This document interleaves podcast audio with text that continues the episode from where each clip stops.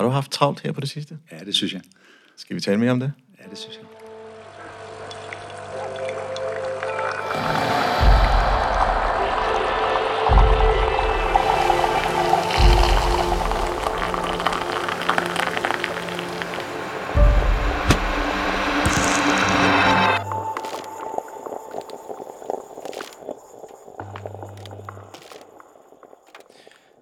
Velkommen til podcastprogrammet Kaffe og Ledelse. Mit navn er Ejhan Gomes, stifter af Mindcloud og vil være jeres podcastvært. Går man langs klinterne ved Stævns Klint, bliver man ydmyg over de vældige kræfter, der gennem millioner år har formet området. I 2014 blev Stævns Klint opdaget, eller optaget hedder det, på UNESCO's fornemme liste over verdensarv. Fordi det er det bedste sted i verden til at se sporene fra den asteroide, der for 66 millioner år siden var medvirkende til, at mere end 50 procent af alt liv på jorden uddøde, heriblandt dinosaurerne. Det er i hvert fald noget, som AP Møller skriver på deres, øh, deres hjemmeside, som de også har støttet med 50 millioner. Det Stævns Klint Experience er et helt nyt oplevelsescenter, og det er opført i det nedlagte Bostal Kalkbrud og danner rammen om fortælling om livets udvikling før, under og efter asteroidenedslaget. Men det med en ny opstart, og det at sætte lige præcis det hold, der skal få drømmen og ambitionerne til at leve i det daglige, stiller krav til ledelse og personale. Som leder for et nyt kulturtilbud er en ny start ikke altid en dans på roser. Hvilke ledelsesmæssige kræfter skal der trækkes på, og hvilke nødvendigheder er i spil, når stregerne endnu ikke er tegnet, eller er de? Og det er lige præcis det, vi skal tale om her. Hvad er det for nogle ledelsesmæssige bedrifter, der har været nødvendige for at få det hele til at spille? Og hvordan skabes det fællesskab om opgaven i en spidsbelastning? Min gæst er Sten Bonke Sørensen, som er direktør i Stems Client Experience. Velkommen til. Tak skal du have. Det var en vild start, og jeg kan huske, da vi mødtes første gang til sådan et erhvervssammenkomst her til efteråret, der var du øh, meget på og stolt, kunne jeg se på dig. Og det var også det, der gjorde, at jeg tænkte, ham der, ham skal jeg lige have fat i. Øh, men inden vi sådan går i gang med at tale om hele emnet, så skal vi jo lige sådan beskrive, hvor vi, hvor vi sidder i dag, Sten. Så kan du prøve at sætte nogle, øh, nogle ord på? Jo, øh, først og fremmest tak for, at jeg vil være med. Øh, lige nu sidder vi i vores øh, lille mødelokale, som er et personale mødelokale. Men vi sidder nede i Stævns Client Experience, som jo er det her oplevelsescenter, som vi har åbnet. Ja. Som er en fantastisk smuk bygning og et pragtfuldt sted at arbejde. Ja. Og vi drikker en god kop kaffe også. Ja, fordi øh, hovedparten af de ting, vi laver, fokuserer vi på, er lokalt funderet. Øh, så det er det kaffe, der er lavet af Louis Kaffe, øh, som rester kaffe hernede. Okay, og det er en lokal... Øh... Han er også lokal, ja. Ja, okay. Og, og jeg har jo fået æren til at få sådan en dobbelt shot cappuccino, tror jeg godt, man kalder det, ikke? Ja. Og, og du øh, har måske din egen kombination. Jeg, jeg tager bare en sort. en sort Som den er nu, men stadigvæk lavet af espresso-bønner. også meget øh, sådan lokalt forankret, ikke? Altså cappuccino lyder jo ikke særlig stævnsk. Ikke rigtigt. Nej. ja, men øh, skal, vi ikke, skal vi ikke prøve at smage den? Mm. Yes.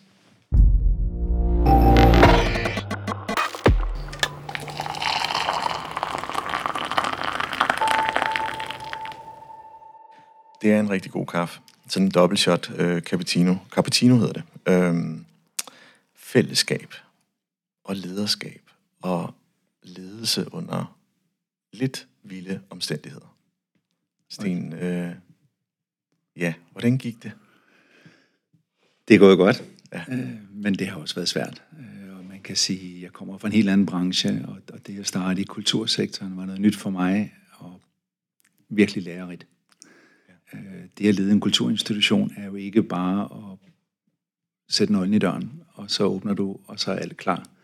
Øh, nogle steder er det selvfølgelig, fordi det er bygget, men her skulle vi også bygge det og indrette det og få alt til at fungere. Og sætte et team. Men at lede en kulturinstitution som det her er jo også at drive en restaurant.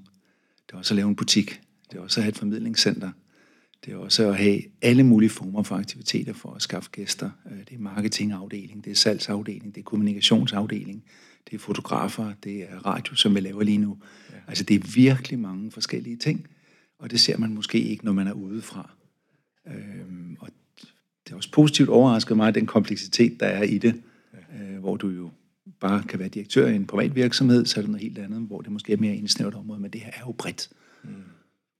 Men, men når man sidder der og måske har du sat holdet fra start, og ellers har du fået nye medarbejdere, og så skal I pludselig rumme alle de nye opgaver.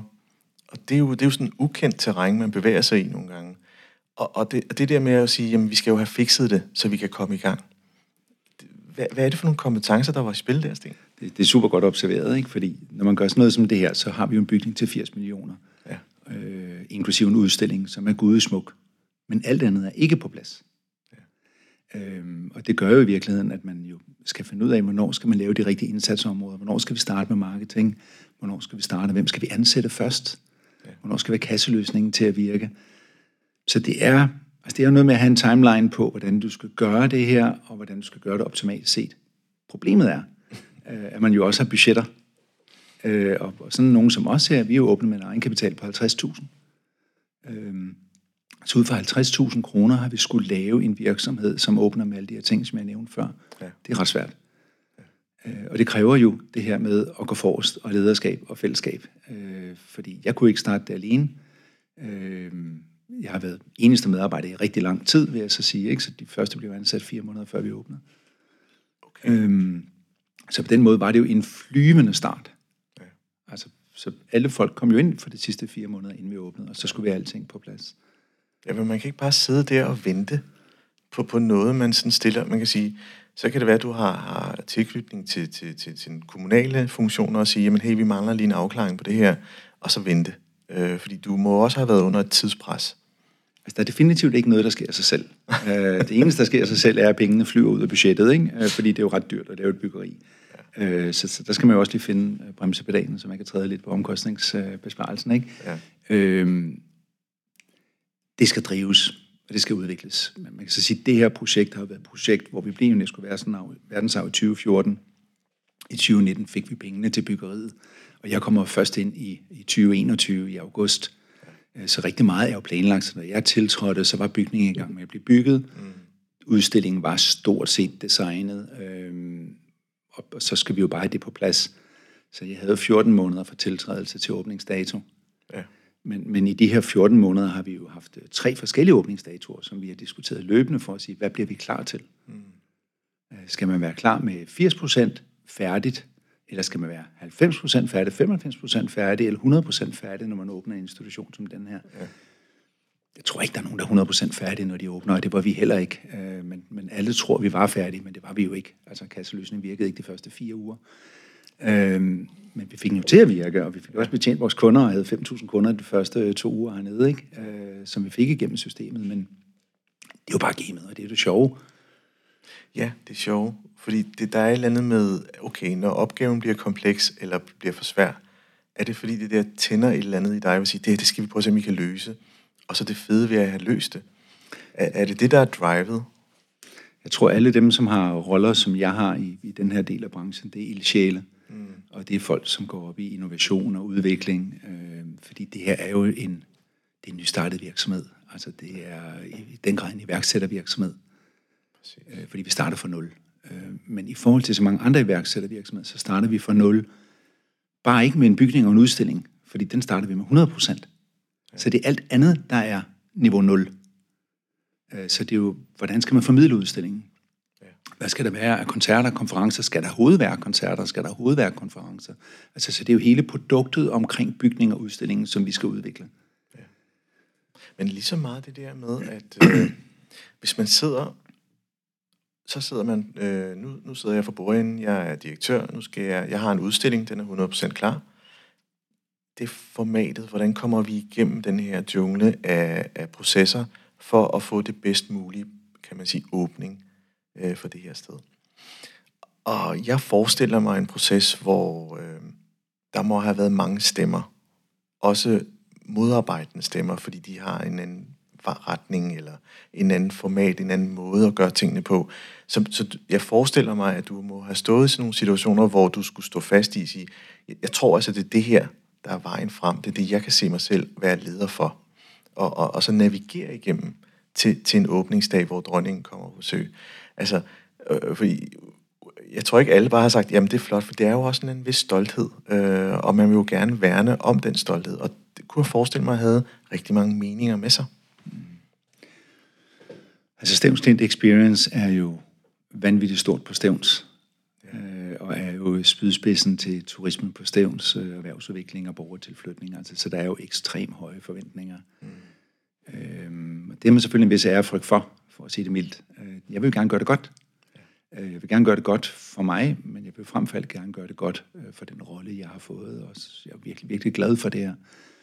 Øhm, hånd på hjertet kommer jeg jo fra en helt anden branche. Altså jeg kommer jo fra sikkerhed øh, som global direktør i verdens syvende største virksomhed øh, med ansvar for innovation og udvikling og træning af 800.000 mand. Øh, skabe et fælles forståelse for, hvad handler sikring om i, i, i sådan en kæmpe virksomhed til det her. Men for mig har det jo været en livstrøm at arbejde specifikt med at lave en kulturinstitution, der har fokus på fællesskaber og mennesker. Så det hedder jo rigtig fint Stævns Experience, men i virkeligheden er det bare et moderne forsamlingshus, hvor lokaler har lyst til at sidde og arbejde. Øhm, og, og det lyder meget forenklet, men, men det handler lidt sammen i, at, at nogle af de trender inden for turisme er, at turisme gerne vil møde de lokale. Mm. Så hvis jeg får lokale til at sidde og arbejde hernede, så møder du turisten, den lokale. Øh, så der er en strategi bag meget af det, også når det lyder sådan lidt framed med nogle enkle ord, øh, så ligger der jo en tanke bag ved det. Og, og, tanken med det her hus, øh, og det er nok noget af det, jeg har, har tilført på, øh, på, på et lidt større niveau, er at lave det til et hus for fællesskaber. Mm. Øh, fordi ellers var det jo bare et museum. Øh, og ja, vi har noget virkelig vigtige ting at formidle omkring biodiversitet. Vi har virkelig ting, øh, vigtige ting at formidle omkring menneskets ødelæggelse af naturen. Vi fortæller historien om asteroiderne, eller en asteroide, der landede på jorden for 66 millioner år siden. Den, der gjorde, at dinosaurerne døde. Altså, der er virkelig mange historier i det her, som jo har, har relevans til det, der sker i dag i samfundet og i verden. Og det skal vi jo folde ud. Men vi har også et ansvar for, at de 24.000 mennesker, der bor på Stævns, har lyst til at være her. Ja. Prøv, prøv lige at folde det lidt mere ud. Hvis du, hvis du kan, altså, hvilken betydning har en asteroide for 66 millioner i dag? Jamen det, der skete dengang, var jo, at, at minimum 50 procent af, af levende liv døde, ja. øh, uddøde. Øhm, og det skabte jo en helt ny jord. Øh, jorden lå i mørke. Øh, der var ikke noget liv, der var ikke nogen planter. Øh, kæmpe tsunamier. Øh, frygtelig, frygtelig sted at være. Altså et sted, man faktisk ikke kunne være. Det var derfor alt uddøde. Hvad er det så, der sker lige nu? Altså man kalder det den femte biodiversitetskrise. Mm. Lige nu er den sjette biodiversitetskrise i gang. Der er stadigvæk tusindvis, der er tusindvis af dyrearter, der dør hver år. Og det er mennesket, der har skabt det denne gang. Øh, og det er så første gang, mennesket i virkeligheden skaber en så stor biodiversitetskrise. Så en af de kernefortællinger, vi har, er jo at sige, hvis du gerne vil vide, hvad der sker i virkeligheden, når du har en biodiversitetskrise af den karakter, så kom herned og forstå historien. Og du kan jo lære historien. Øh, så vi har jo framet vores tagline, og det er også en af de ting, som jeg har været med til at lave, som en forandring for livet. Ja. Og den er jeg virkelig, virkelig glad for, fordi den er jo det, der skete for 66 millioner år siden, var en forandring for livet. Og derved også tage en aktiv, kan man sige, rolle i dagens dagsorden. Lige præcis. Ja. Øhm, og, og ja, det var jo enormt negativt for dinosaurerne, men det var ekstremt heldigt for os. Så hvis ikke den her asteroide var landet på jorden, Yucatan-halvøen, så havde dinosaurerne blevet ved med at spise alt, hvad der kravlede rundt og lignede noget pattedyr og smagte godt. Og så fandtes vi jo ikke. Nu findes vi. Og vi overlever også den 6. biodiversitetskrise. Det er bare ikke helt stensikkert, at vi er 1,90 meter høje, som vi er i dag, og ser sådan ud om en million år. Altså, så, så den udvikling, den evolution, der sker, kan man lære og se noget om hernede. Og det er en meget spændende fortælling. Og det er det. Og det starter jo med en, der kan se, den, der kan forestille sig, at den tagline har noget med det her sted at gøre, og koble det sammen, og egentlig også fortælle sit personale, sine omgivelser, sine sponsorer, at det her, det er den måde, det er den vision, det er den retning, at, at vi skal bevæge os hen imod. Fordi det er jo lidt det, der også i et eller andet sted identificerer den passionerede leder. Det er, det er det her, jeg brænder for og så egentlig også ved møder, ved, ved sine aktiviteter, sige det på sådan en måde, så folk tænker, okay, han vil virkelig det her. Øh, og, og det er jo en mand, der kan bære det. Øh, og jeg ved godt, i fællesskab, der kan man så sige, jamen, er det her en, en, en god fidus, eller er det en god måde at gøre tingene på? Øh, men i sidste ende er der jo en, der skal implementere det løbende ved at rekruttere de rigtige mennesker, sørge for, at rammerne, omstændighederne lever op til det, det, det DNA, som, som du står for. Øh, og, og kan man sige, der er vel formodentlig også en styregruppe, som, som en, et eller andet sted, eller en bestyrelse, øh, som egentlig også har nikket genkendende og sige, det vil vi gerne stå ved. Øh, og deriblandt, der kan jeg jo, altså, jeg, jeg, hvis jeg tager det ind til mig selv, så kan man sige, jeg, jeg har også startet en, en kommunal indsats op, en unge indsats for bunden af. Og de første ni måneder, der havde jeg ikke, altså jeg havde fået overført nogle medarbejdere fra nogle andre centre, øh, men, men det jeg blev ansat på, det var drømmen om at gøre en forskel. I de, I de ni måneder, hvor der intet rigtig visuelt synligt var, så var der rigtig mange meninger om, er det nu rigtigt, det vi har gang i? Og, og det er derfor, jeg, sådan, derfor, jeg spørger dig. Der, og der må have været nogen, der tænkt, jeg har ikke den forestillingsevne, som du har, Sten. Jeg kan ikke se det for mig, derfor synes jeg, det er lidt mærkeligt. Kan vi ikke bare gøre sådan her? Mm. Det er et super sødt spørgsmål. Øh, man kan sige, mit held, vores held i det her projekt har jo været, at, at vi har Tove Damholdt. Øh, og hvem er så Tove Damholdt? Jamen Tove Damholdt er hende, som sørgede for, at det blev UNESCO verdensarv i 2014, mm. øh, da hun var direktør for Østlands Museum. Øh, Øh, Satova har jo båret og udviklet hele UNESCO-projektet i rigtig, rigtig, rigtig mange år. Og Tove er jo med. Øh, så Tove var med til at ansætte mig. Øh, hun kunne også selv være blevet direktør, men hun valgte ikke at være direktør, men til gengæld have fokus på det, vi kalder for verdenshavskontoret, altså der, hvor vi vedligeholder verdenshavn. Så lidt populært sagt kalder jeg Tove min ingeniør. Hun er den, der har fagligheden, hun er den, der har viden, og oven på det har jeg så kunne lægge de lag af forretning, og det er jo det, jeg er god til. Så i virkeligheden, og det har været det fantastiske her, også eller noget af det fantastiske, har jo været, at vi har haft øh, har overtaget det, der hedder verdenshavnskontor, altså en udviklingsafdeling. En afdeling, som arbejder med verdensarven. Altså det er dem, der har produktet. Men den, der ikke ved, at da jeg mødte, så var skrivebordet tomt. Og ikke nok med det, men havde også to år sagt, det venter vi med til direktøren ankommer. Ja, Okay. Øh, så jeg mødte jo op øh, uden driftsbudgetter, uden en strategiplan, uden forretningsplan, uden øh, logo, uden grafisk profil, ja. uden IT-system, uden økonomisystem, uden kasseløsning. Altså jeg mødte jo op til et helt tomt skrivebord. Lige på nær, at vi var UNESCO verdensarv og har sat et fantastisk byggeri i gang. Ja. Så det er jo bare de lag, der skal bygges op. Det er altså ikke bare... det, det er sådan... Øh, umiddelbart, så vil jeg jo tænke angstniveau 200.000. Øh, og så sige, vi tager én ting ad gangen. Altså, det, det kræver ufattelig meget af de personlige kompetencer i et menneske.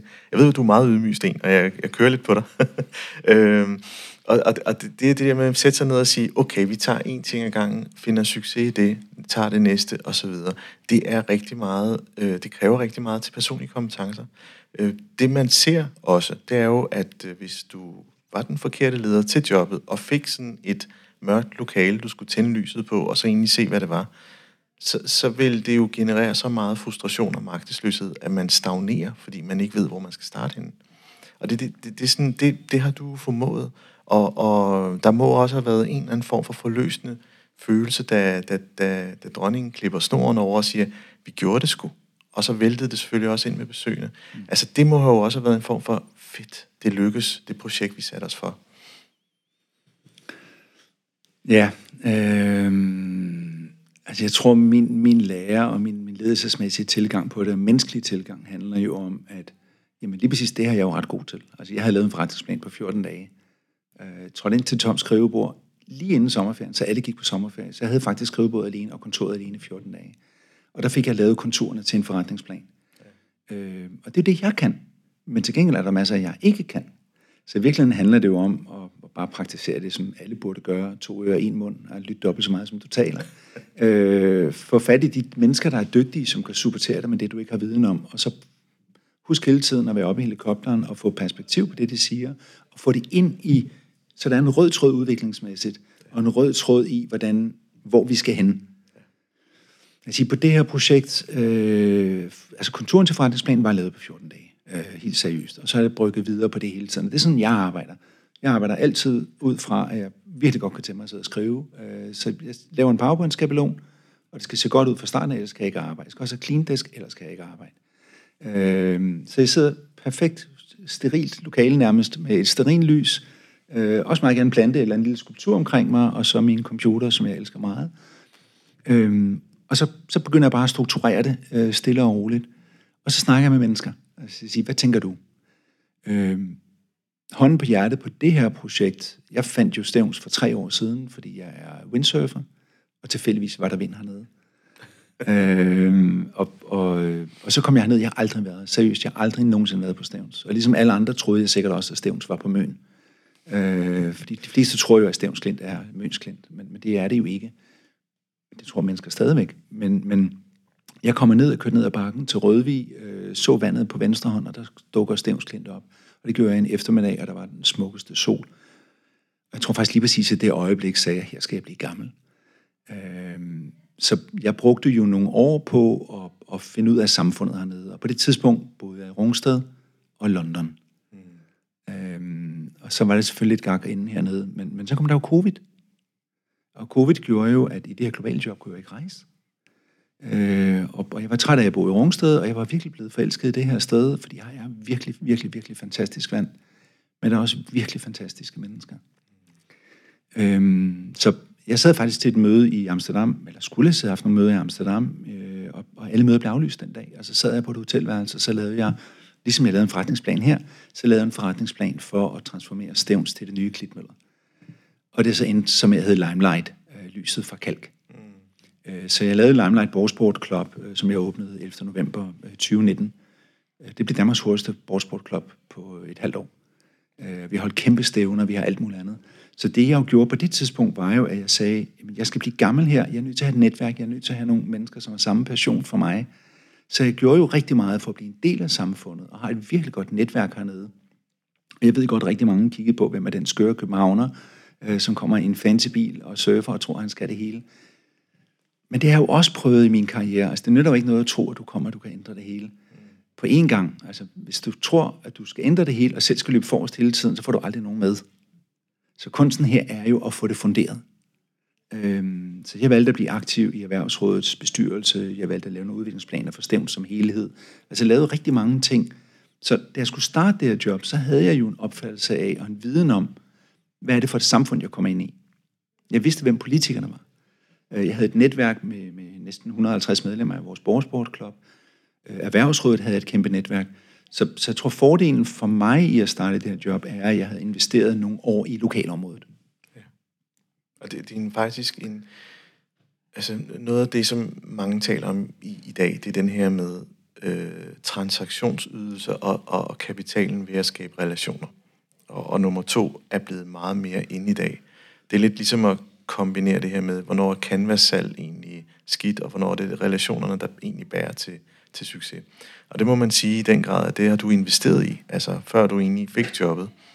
Øh, og det gør jo, at, at man formodentlig er bedre til at, at, at fornemme, øh, hvad kan man sige, bølgerne her, hvis man skal lige skal bruge den der metafor, du er i. Øh, mm. hvad, hvad rører sig? Øh, hvor, hvornår, hvornår timer vi? Hvornår er vi modne nok? Altså, de der rytmer så, så det ikke bliver en, en dagsorden, men man egentlig også har sin sanseantenner ude, mm. øh, og kan fornemme, okay, det er ikke nu, vi skal gøre det. Øh, og egentlig kan beskrive det. Det behøver man sådan set heller ikke. Men, men time det rigtigt, og så sige, nej, vi, vi venter lige en dag, fordi det virker som om, der er, der er for meget i spil lige pt. Den kompetence. Jamen, hele min karriere er baseret på netværk og empati. Altså evnen til at møde mennesker, øh, alle mennesker alle typer mennesker. Øh, få en dialog, forstå, hvor alle kommer fra, øh, og have en gensidig forståelse og respekt for lige præcis det her med fagligheder. Ja. Øh, og, og når det er tilgangen, så er det faktisk nemmere at være leder. Øh, fordi det er jo naturligt for mig at være anerkendende. Måske næsten for anerkendende, men, men, men jeg er jo virkelig anerkendende i min ledelsesstil. Øh, men det er også min personlighed at være anerkendende. Men det er jo ikke påtaget anerkendende, fordi det er jo lige præcis en kærlighed til mennesker. Og jeg tror, den bedste leder er dem, der har kærlighed til andre mennesker. Øh, jeg ved godt, at det handler om penge til sidst. Men ja, det gør det jo altid. Men, men, men du kommer ingen vegne med en ordentlig bundlinje, medmindre du også har skabt et ordentligt miljø og nogle dygtige mennesker. Øh, men det er klart, at i et projekt som det her, der er man nødt til at være den, der løber forrest. Mm. Øh, og, og, og fra 1. august til 12. oktober året efter, hvor hendes majestæt dronningen klipper snoren, der har jeg haft travlt. Øh, sin sidste måned, inden jeg åbnede, der havde jeg sådan en skridtmåler på, som jeg har med sit smartwatch. Øh, der gik jeg 24.000 skridt om dagen i gennemsnit. Altså herinde? Øh, bare, når jeg fra stod op, så gik jeg seng 24.000 skridt den sidste måned i gennemsnit. Øh, To-tre måneder før var det 16.500 skridt. Så det er jo ikke en direktør, der sidder bag ved sin computer og laver tal eller noget som helst. Fordi det med at lave tal, økonomirapporteringer og KPI-styring og implementering af nye IT-systemer, det er altså efter åbningstid. Og det er efter byggetid. Fordi tiden her går jo med at sørge for at står månederne rigtigt. Øh, hvorfor Helgoland har de ikke sat det lys ordentligt? Øh, ned og hjælpe håndværker på det ene og det andet. Altså det er at gå forrest. Øh, og, og det skal man jo kunne, og det skal man have lyst til. Jeg tror, det har været styrken i det her projekt, at, at, at jeg, fordi jeg har drevet små og mellemstore virksomheder i rigtig, rigtig mange år, men også har drevet meget store virksomheder, og også har drevet en, en, øh, en, en virksomhed, der var et gensidigt selskab, meget stort forsikringsselskab, at jeg ligesom har forstået både spillet i det politiske univers, fordi det er jo politisk. Jeg har jo sat i spidsen for at udvikle og drive Stævns Klint Experience, men det er jo Stævns Kommune, der har skaffet det her, at det overhovedet lykkedes. Det er jo Stævns Kommune, tog Damholdt og det team, der overhovedet har gjort det muligt. Og så skulle man så finde en direktør til at drive det, og der gik så en proces i gang, og der var jeg en af de 32 ansøgere og fik jobbet. Altså kæmpe respekt. Øh, ikke for mig, men for dem, der har udviklet det tidligere. Øh, så det er jo ærefrygt. Altså, der er jo virkelig mange mennesker, der har brugt mange ressourcer på det her. Og så vil jeg jo gerne gøre det godt, øh, og, og gerne gøre det godt for samfundet og for de mennesker, der bor her. Ja. Og så egentlig også blive bekræftet, når, når det så er gået godt, og så læne sig tilbage og sige, skide godt, Sten, det er fandme godt gået. Jeg tror, det er nemmere sagt, end det er gjort. Altså, fordi sådan nogle typer ja. som mig, som er så udviklingsorienterede, som vi er, jeg tror, jeg, jeg blev rigtig, jeg var rimelig gammel, før jeg fandt ud af, at det var en gave at være så udviklingsorienteret. Fordi, ja, det var fantastisk, at hendes majestæt dronning åbnede. Og dagen efter havde jeg en lokal åbning, hvor jeg stod og græd. Øh, fordi der var det endnu mere øh, øh, forløsende. Og dagen efter havde vi en børneåbning. Men dagen efter det havde jeg jo den helt rigtige åbning, nemlig åbning for publikum. Så ja, det er forløsende, men, men der er bare ikke noget, der hedder hvile på lavbærene i, i den her branche. Ja, det kender jeg godt, det begreb. Fordi det, hvis man først gør det, så begynder man at bygge en, et fællesskab af selvfedhed op. Og det kan jeg næsten fornemme med alt det, du siger. Det er ikke der, vi skal være. Øh, jeg har også selv fået kritikken, at skal vi ikke bare lande for en periode, og så lige hvile det, vi har, før vi går videre til det næste. Det ligger heller ikke til mig At det her med, at jamen, men, nej, fordi det her med at levere 20 procent, det kan jeg ikke, selvom det er godt nok. Det, det, det, det er noget andet. Det er, en, det er den her drevet og den her passion med at sige, egentlig også prøve at se, hvad, hvad, hvad er det, det, den her korpus kan præstere. Altså at søge de her grænser og se, om man kan rykke sig selv, også som menneske. Øh, og man kan sige, det i takt med, øh, altså mange ledere, kan man sige, det her med at sidde bag et skrivebord, øh, ja, det er jo en måde at bedrive ledelse på. Og den anden er at fare 24.000 24 skridt rundt, hvilket er ret imponerende. Altså jeg tror, den ligger på 10.000 normalt, ikke? Ja, ret imponerende. Og så egentlig også øh, vise ledelse, og ikke kun sige det. Øh, en ting, du fik sagt der til, til erhvervssammenhæng, hvor jeg også var med, det var det her med, at man skal ikke være for fin til at lige hoppe ind og rense toiletter, hvis, hvis der lige er behov for det. Øh, og tænker ja, lige præcis. Og det gør vi jo alle sammen. Ja. Altså, så det er jo den kultur, man kan skabe. Øh, og det er jo... Altså, håndværk, jeg har aldrig gjort Handelshøjskolen færdig, øh, hverken i København eller Aarhus, øh, fordi jeg er en mand, der bare gør tingene. Øh, og, og det er det samme, jeg gør her. Så ligger der en, øh, en, en, et, et mindset, en strategi bag min ledelsesform? Nej, det gør der ikke, fordi jeg er præcis, som jeg er her. Altså, det er intet, der er påtaget. Mm. Så ja, jeg går forrest, og jeg har også renset toiletter, og jeg skifter også øh, om morgenen, hvis der er nogen, der ikke har gjort det. Men, men der er jo også en næste fase. Og, og man kan sige, den er jo så i gang nu. Fordi den dag, altså, det var ret sjovt, faktisk. jeg kommer som sagt fra en anden branche, og, og jeg har så haft og stabt et netværk i den her branche. Og, og spørgsmålet til dem, som har gjort det her, som jeg nu har prøvet, har jo været, jamen, hvornår er det hårdt? Altså, hvornår er det her virkelig hårdt? Fordi jeg synes virkelig, det var et vildt projekt. Altså, det her er det vildeste job, jeg nogensinde har haft. Jeg har aldrig arbejdet så meget i hele mit liv i de her 14 måneder. Aldrig nogensinde. Øhm, og, og for sjov skyld registrerede jeg bare en uge, der var det 54 timer, men det var altså den afslappede uge. Ikke? Så det her har bare været benhårdt. Men de siger alle sammen, at det er en vanvittig proces at bygge og lave fundraising til det. Men dagen efter du åbnede, så starter virkeligheden. Altså, så, så det er jo ikke fordi, det er nemmere dagen efter. Men jeg tror bare, som ledelsesmæssigt, så er, er min vigtigste opgave nu, er jo at frigøre mig selv for hverdagen. Ja. Øhm, og det er jo svært, når man er en lille institution, hvor man skal have økonomien til at hænge sammen. Ja. Men, men det er bare, at, at kulturinstitutioner, øh, som vi jo er, er, er dødeligt afhængige af at skaffe øh, fondstøtte og udviklingsprojekter. Fordi du kan ikke leve af driften.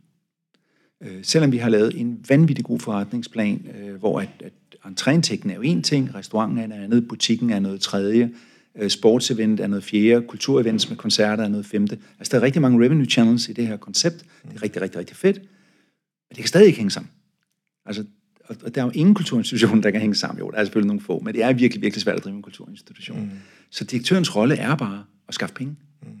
Altså det er ikke at drive, det er også at drive, men det er at skaffe penge.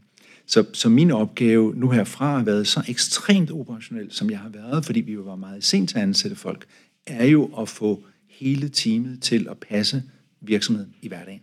Ja.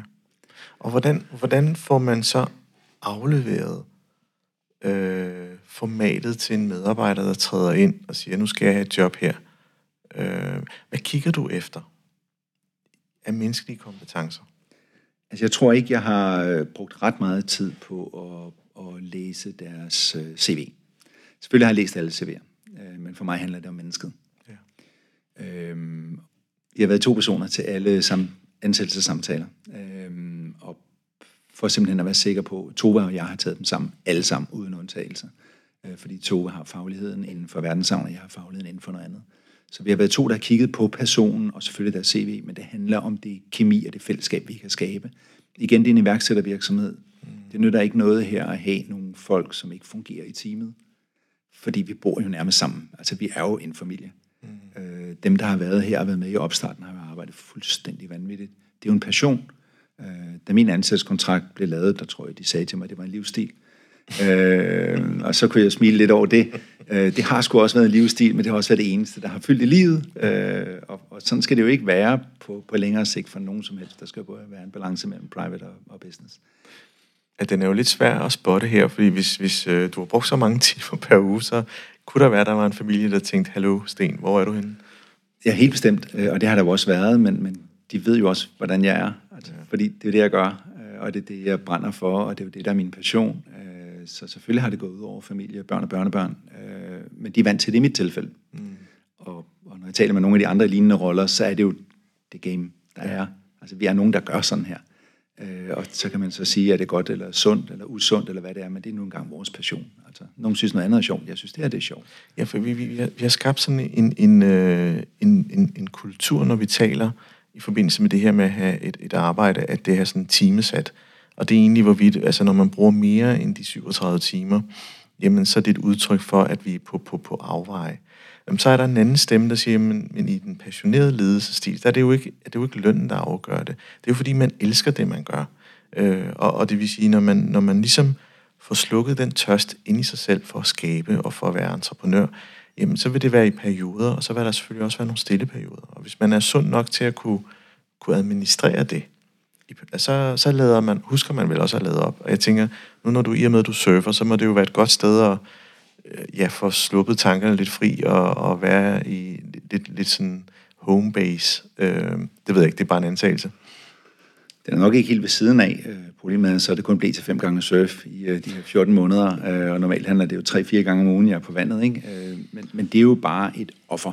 Øh, og det er jo et offer, som er en, en bevidst strategi, fordi det er det her, der har fokus nu. Altså, men der er jo også nogen, der arbejder fuldtidsjob og læser en HD ved siden af. Ja. Det har jo også et offer. Øh, der er en offeromkostning. Jeg tror det eneste, jeg kan huske, så skolen, det er offeromkostning. Øhm, og, og det er jo det offer, man vælger for at gøre et eller andet. Jeg er stadigvæk den ekstremt heldige situation, at jeg undrer mig over at få løn. Altså, fordi det her det er jo bare en passion, det er jo sjov. Øh, og, vi skriver en mail til Tove. Ja, præcis. altså, men, så, for det er en livsstil. Altså, det er, det er bare en livsstil. Og det er en livsstil at være leder på det her niveau. Og så er det selvfølgelig ekstra sjovt, når det er noget, man godt kan lide. Øh, men, men, men det er altså noget fedt at gå på arbejde, når man brænder for det, og i virkeligheden ikke tænker, at det er et arbejde. Ja, fordi du har lavet noget af en transformation fra, fra London og Rungsted og en, en stor øh, verdensomspændende virksomhed til at sige nej. Nu, nu, nu vil jeg noget andet. Og så har du været dedikeret nok til at spotte det her sted? Måske lidt tilfældigt, men, men øh, det er jo nogle gange livets øh, vilkår, ikke? Altså, nogle gange så slipper man lidt, og så tænker man, hov, nu havnede jeg her, hvad er det for en størrelse? Øh, min kommunale erfaring startede faktisk næsten på samme måde. at, at jeg egentlig skulle have fundet et job til min far, så endte jeg med selv at blive ansat. og, og, den, og min far med alle de 18 år, jeg har været i det offentlige, så har han sagt, at det er jo mig, der fandt jobbet til dig. Hmm. så sådan er der så meget. Øh, og det er egentlig, egentlig interessant, og vi skal lige have en slurk af den her gode kaffe der, det skal vi også huske, ikke? Så, så skål. Tak.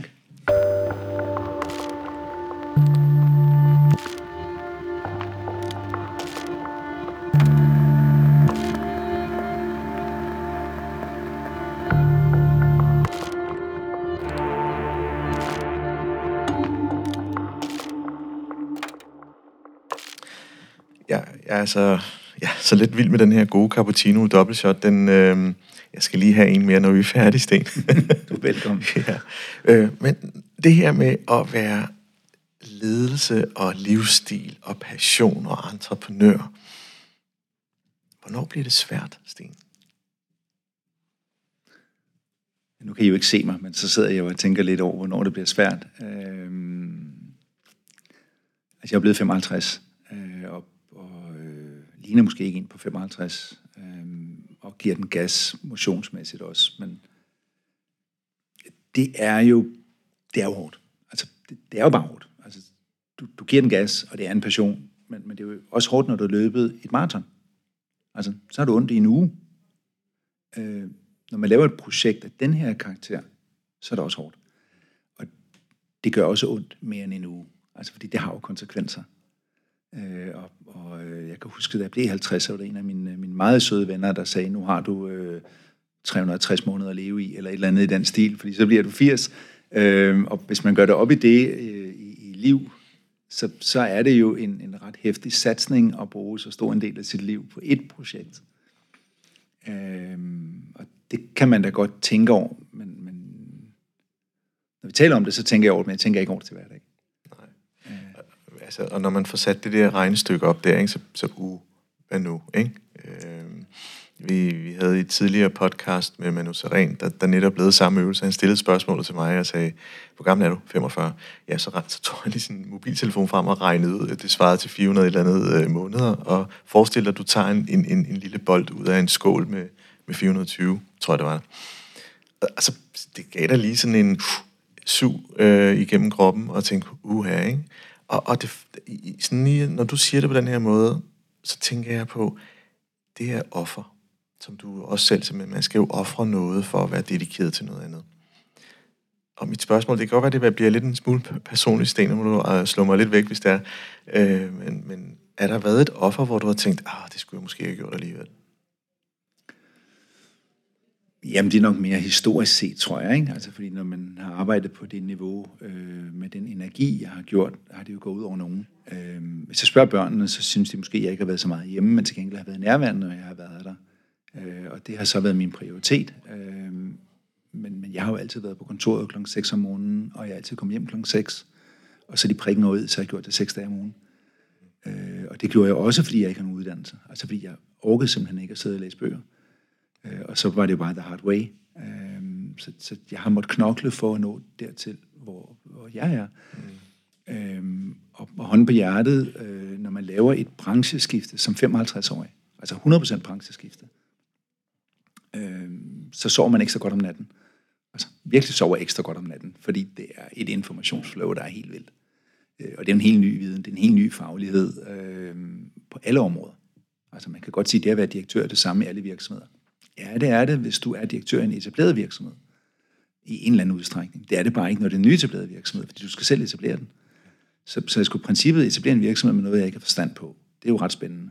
Så er det nok en god idé at lytte lidt på andre og, og få lidt forstand. Selvfølgelig, det at lave en forretningsplan, det er der mange, der kan. Det kan jeg også. Men der skal noget content ind i den her forretningsplan. Der skal noget indhold. Der skal være det, vi skal sælge.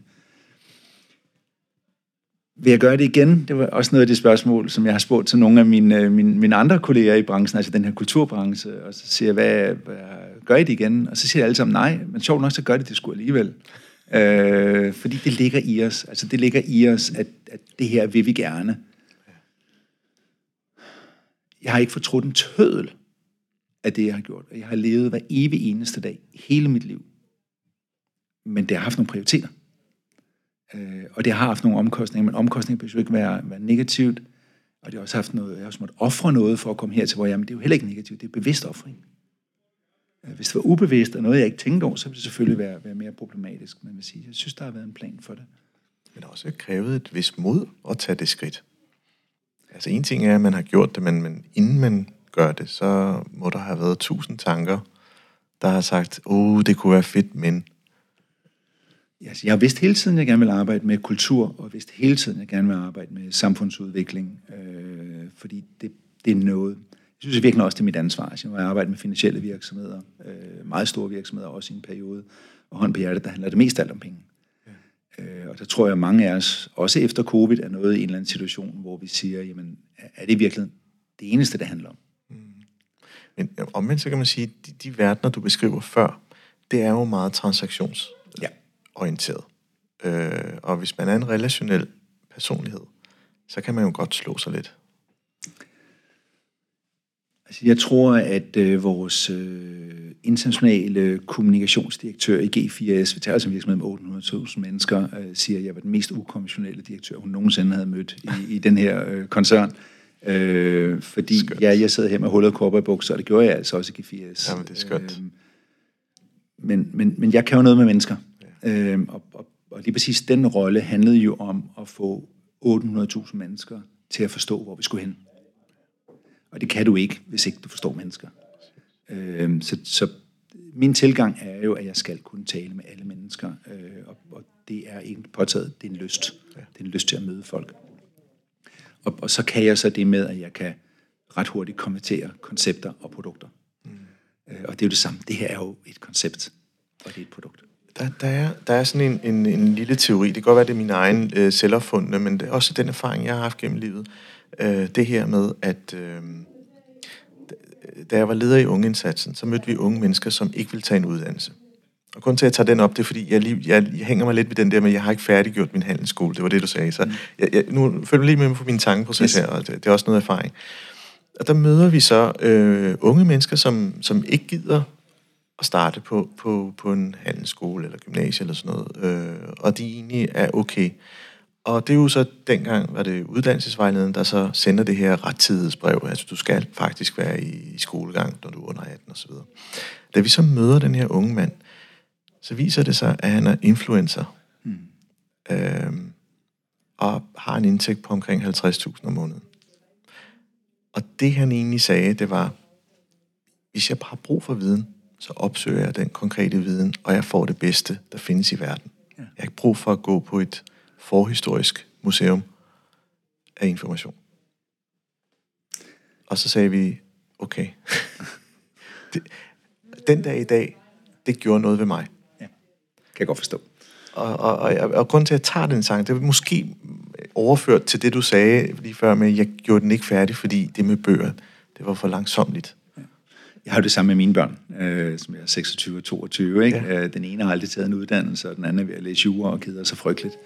Øh, så vores natur er måske at, at learning by doing. Øh, jeg tror, der er sket rigtig meget øh, med, med den måde, som man kan lave øh, sin karriere på i dag. Og, og det er jo et lysende eksempel, som du lige nævner her. Måske er der også bare en bagside af medaljen. Øh, fordi hvis ikke du tager uddannelse, hvis ikke du får de værktøjer, der skal til for at forstå tingene i større perspektiv, mm. så ender du med altid at have et lille perspektiv. Øh, og så er det rigtig svært at lave udvikling. Øh, så, så det alle uddannelser er med til, er jo at give dig metaperspektiv og en forståelse for at få viden. Det kunne jeg godt have tænkt mig. Øh, og, og jeg har jo sådan meget ofte kritiseret mig selv for, at jeg ikke har færdiggjort min uddannelse, men jeg har jo sådan set i virkeligheden gjort det meget godt. Jeg tror bare, hvis man, og hvis jeg har færdiggjort min uddannelse, så har jeg måske haft en anden karrierevej. Mm. Og min karrierevej har været, været hård. Det tror jeg nu, alle karriereveje er. Men, men det har ikke været en dansk pose. Det har virkelig været hårdt arbejde. Og havde det været anderledes, hvis jeg havde færdiggjort øh, HD, jamen det havde det måske, og måske havde det ikke. Øh, det skal man ikke kunne sige. Det er altid godt med uddannelse. Mm. Men der er jo også noget, der hedder livets uddannelse, og den erfaring, man har igennem livet. Det er i hvert fald det, min far altid siger. Ikke? Øh, lad, øh, lad nu være med at, at hvile på, på, på laverbærene, selvom du har en master. Du er stadig nede på jorden, du er min søn, og du skal være ydmyg med livet og med andre mennesker. Det er sådan typisk det, han øh, giver sine børn, og, og hjemmet også mig. Øh, og det, det, det er sådan et, når, man, når du så også hyrer og rekrutterer, så er det lige præcis det, du kigger efter. Er, er, er du det der dydens smalle sti? Altså, er du der? Øh, jeg vil også gerne acceptere, at der er laster i livet, fordi det, det, det er en del af livet. Det er en del af at være menneske. Øh, og, og, og for mig vil det være, og når, når man sige, typisk i ansættelsessammenhæng, så, så når man taler med mennesker, så, så, så når nogen ikke bliver ansat, så er det noget med den der, vi taler det som om det er en kemi eller ånden eller så videre. Men reelt så handler det lidt om den her, i hvilken høj grad har du en selverkendelse med dig selv, at du siger, hey, jeg, jeg er mig, jeg er her, jeg kan det her, og, men jeg vil gøre det bedste. Når man har det, så er det jo en, en super fed selverkendelse i en verden, hvor vi alle sammen har så travlt med at præstere og øh, fortælle verden, hvor, hvor dygtige vi er, og vi kan vise vores meget lange CV'er med alle de fantastiske resultater. Øh, men hvis der lever en gigantisk usikkerhed bag, så er det måske den, der er i spil, når, når vi skal forandre verden. Altså særligt, når, når tingene ikke er skrevet på et stykke papir. Jeg tror ikke, det er den nemmeste verden, vi lever i lige nu, og det tror jeg så jo også, man har sagt generationer bagud. Alle synes, de har været i en speciel tid. Ikke? Ja. Øh, det her er også en speciel tid, ligesom alle andre tider er specielle. Øhm, det handler jo dybest set om at være, være glad for den, du er. Øh, og man siger, min teori handler meget om passion. Altså hvis du ikke har passion for noget som helst, mm. så er det svært at brænde for noget som helst. Ja. Så, så det, jeg har givet til mine børn, øh, er at finde deres passion. Øh, og når du finder din passion, så får du, når du virkelig har noget, du brænder for, så bliver du også god til det. Øh, og det kan du så bygge videre. Altså, jeg er virkelig god til nogle ting, men der er noget andet, jeg også gerne vil lære. Altså, så hvis du kan bygge en passion hos et menneske, så bliver det også et dygtigt menneske. Mm.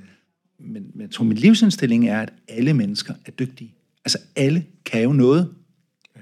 Det kan godt være, at de ikke kan noget, jeg skal bruge i Stævns Experience, men så kan det noget andet. Øh, nogle laver måske verdens bedste boller, og nogle er virkelig gode til at lave forretningsplaner. Altså, der er jo ikke noget, der er bedre i det ene eller det andet.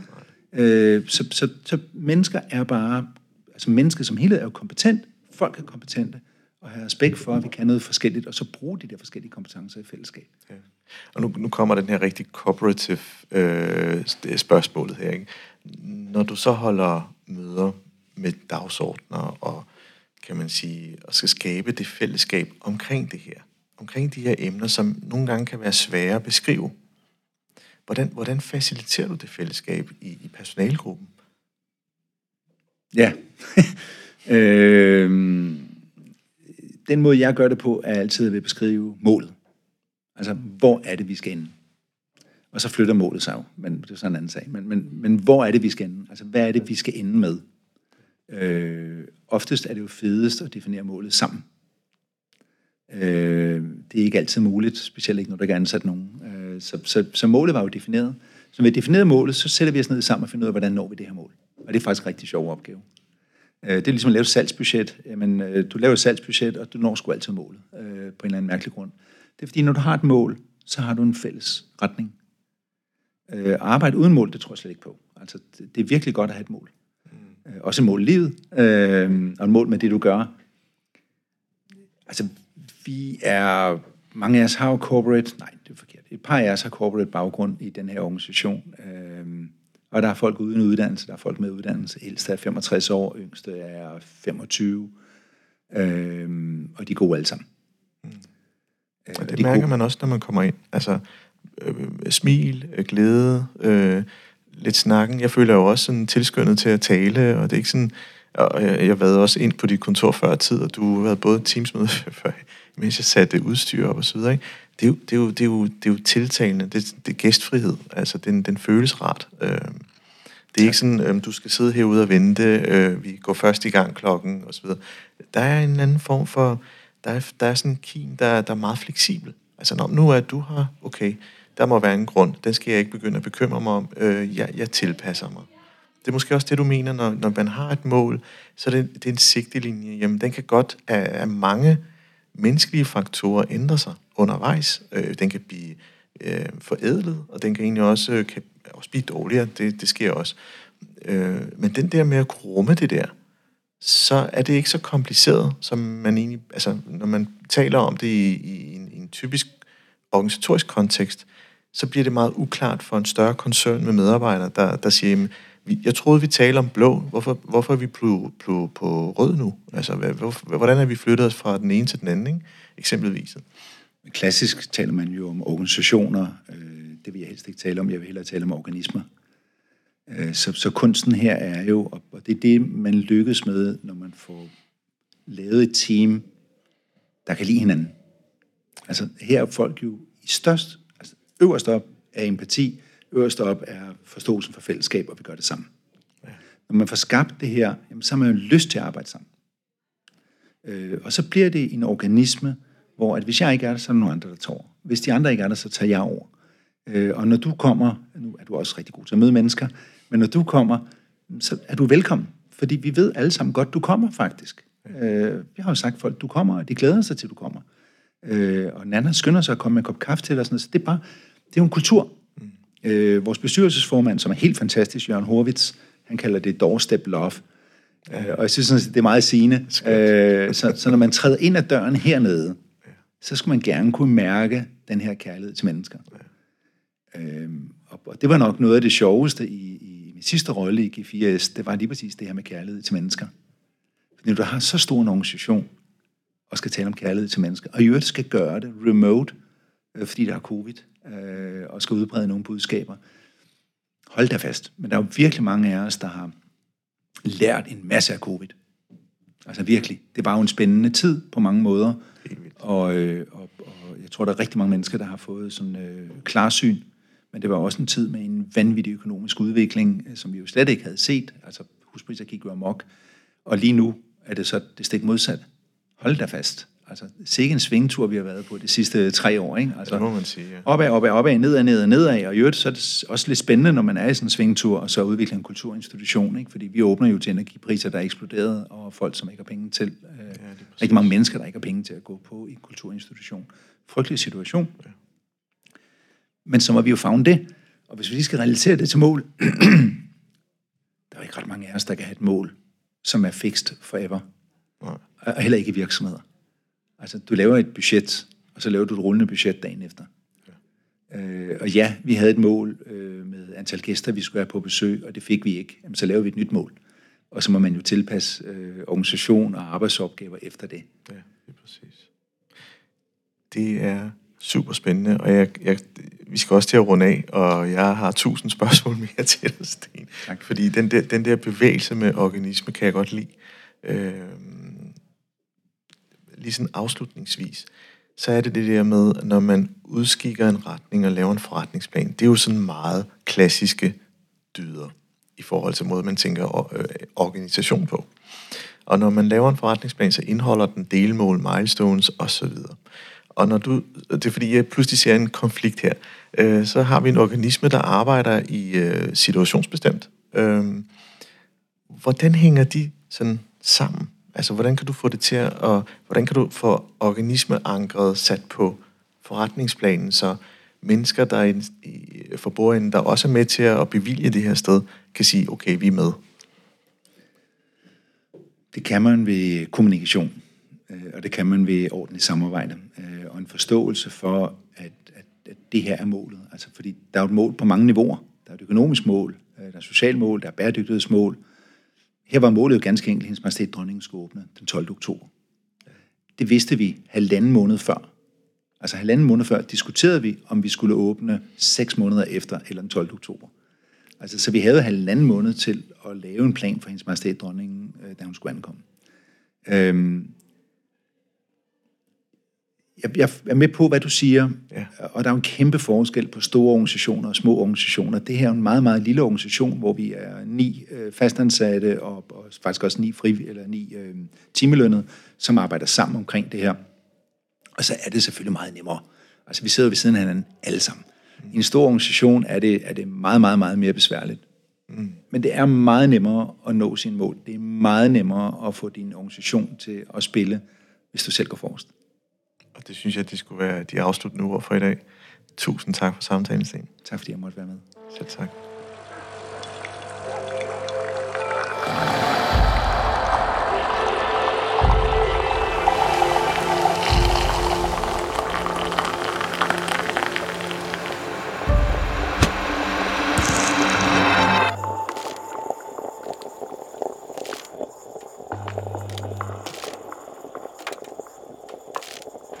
Har lyttet til podcastprogrammet Kaffe og Ledelse.